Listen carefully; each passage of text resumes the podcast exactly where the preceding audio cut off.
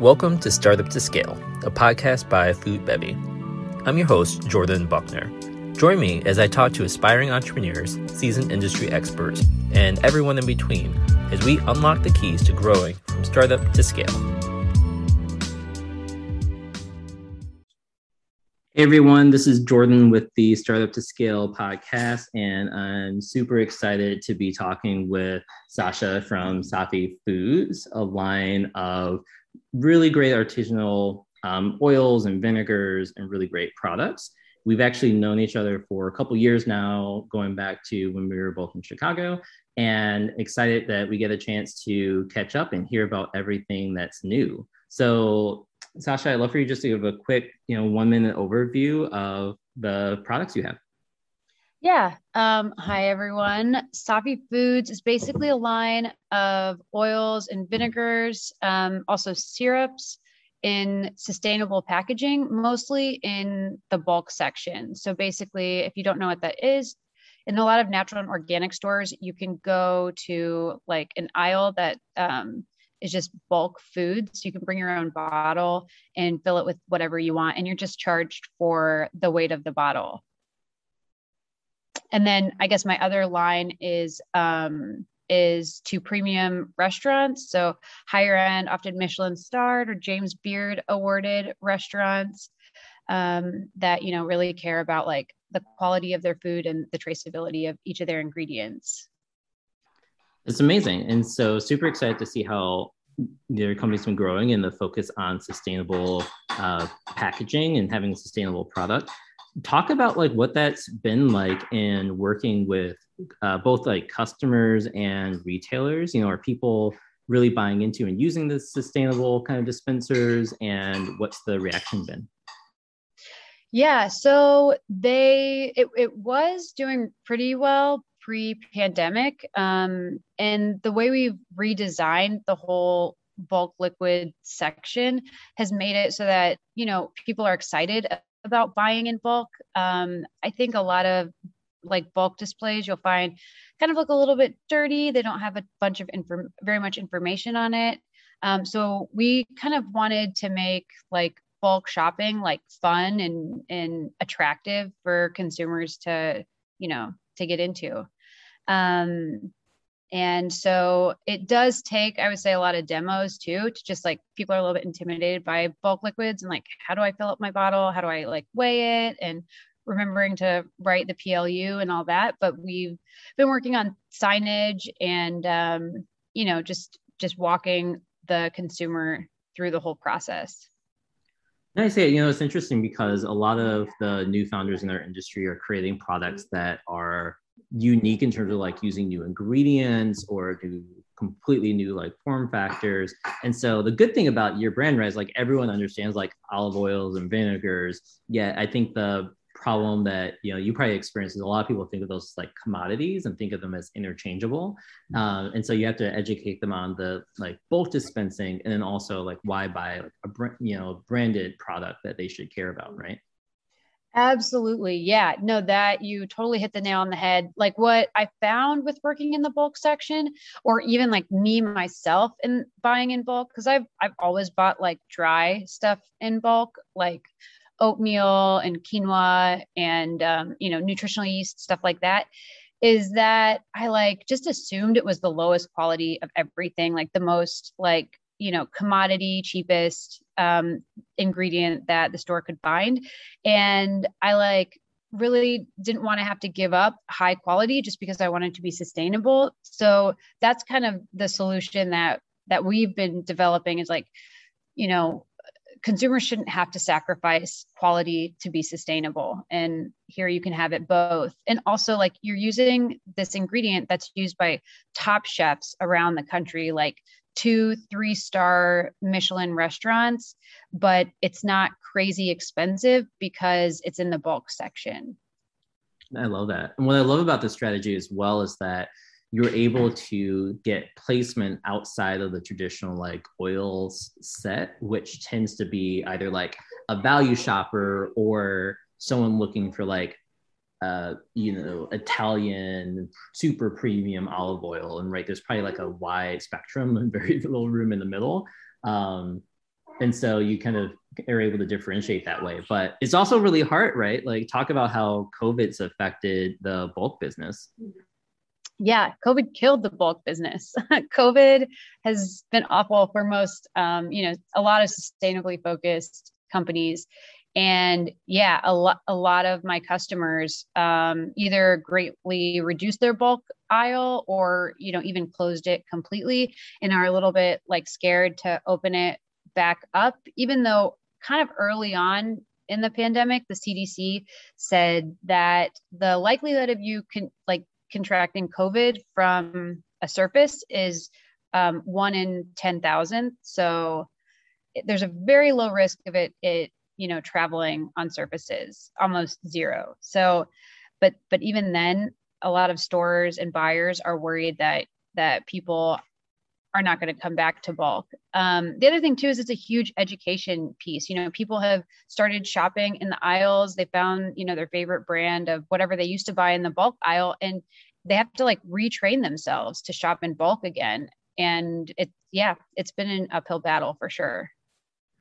Just from what you've seen, do you? I'm always curious about this. Like the people who are shopping in bulk, do you think they're tending to buy like one or two items in bulk, or are they coming like to the store with their, you know, grocery tote full of like their own packaging and bottles to like fill up on all the staples? That's a really good question. Um, I've kind of seen it all across the board that like you know so yeah some people have a handful of items that they that they buy in bulk but i will say a lot of the customers at least that are shopping at the co-ops that i work with they like to buy as much as they can in bulk and they kind of bring in like a bunch of like bags and you know cloth bags and stuff like that and um and and bottles and just uh yeah refill all their stuff. The fun thing that I've seen is like kids bringing their parents into co-ops and being like, come on, mom, I want like our kitchen to be as zero waste as possible because I saw so and so on TikTok do that. And so, like, let's see how much we can reduce our waste. And I think that's like the coolest part. I love that. It's so cool. I love how like kids are kind of driving that change. And I've seen that in other products as well of kids influencing parents for like cooking healthier and going organic and using different ingredients. And so, you know, that's an amazing change happening. Um, yeah. Yeah. I definitely think, you know, it's like the future. Like I think every brand should be focused on sustainability and um, because, you know, there's, there's so much um, worry and talk and you know trying to figure out resolutions to climate change that's so cool have you ever seen any i'm just kind of thinking off the cuff here like uh any stores that do like fill it for you in bulk i know most bulk is like self-service um but i wonder if there's any stores that you've seen that essentially have like a person or staff member actually doing the bulk filling for them so I did see this is a while ago when I used to live in Chicago. Um, what uh, Mariano's, they used to have a bulk person that would fill stuff for you. And then if you go into these like kind of smaller oil and vinegar stores like around the country, um, they'll let you taste yeah. all the products. Like and exactly. Yeah, they kind of want to fill it for you. Um, yeah, I just thought that would be interesting because like, you know, a big problem is, you know, there's a perception that someone else is like touching all the other um, dispensers or not doing it correctly. And so I just wonder, yeah, there's more like a, you know, yeah, no. assisted model for bulk if that would encourage more people to do yeah that is really interesting actually um like when i do demos a lot a lot of people will ask me like oh like you go ahead and fill it for me it's like okay but um, I'm obviously not always going to be there. So my goal is to be like, nope, just fill it yourself because otherwise, next time you come here, you're not going to know what to do. um, and it'd be a little tough to deploy like a, a uh, person in every single store if we did scale. But maybe if if there was enough emphasis on bulk sections, that could be something that stores would do themselves. You know. Yeah, totally agree with that. Well, that's so cool. I mean, talking about doing things yourself, I know you're also self um, bottling your products as well. Um, why are you doing that now? And talk about your experience as well doing that versus working with a manufacturer. Yeah, I mean, we've done everything. Like when I first first started, I leased a little kitchen in like this big warehouse space, and um, we had this little kitchen that we were bottling out of. And then I found a co-packer, and and I was so grateful that I found, finally found a co-packer. And then I was just like such a small um, customer for the co-packer that they really didn't want to deal with me.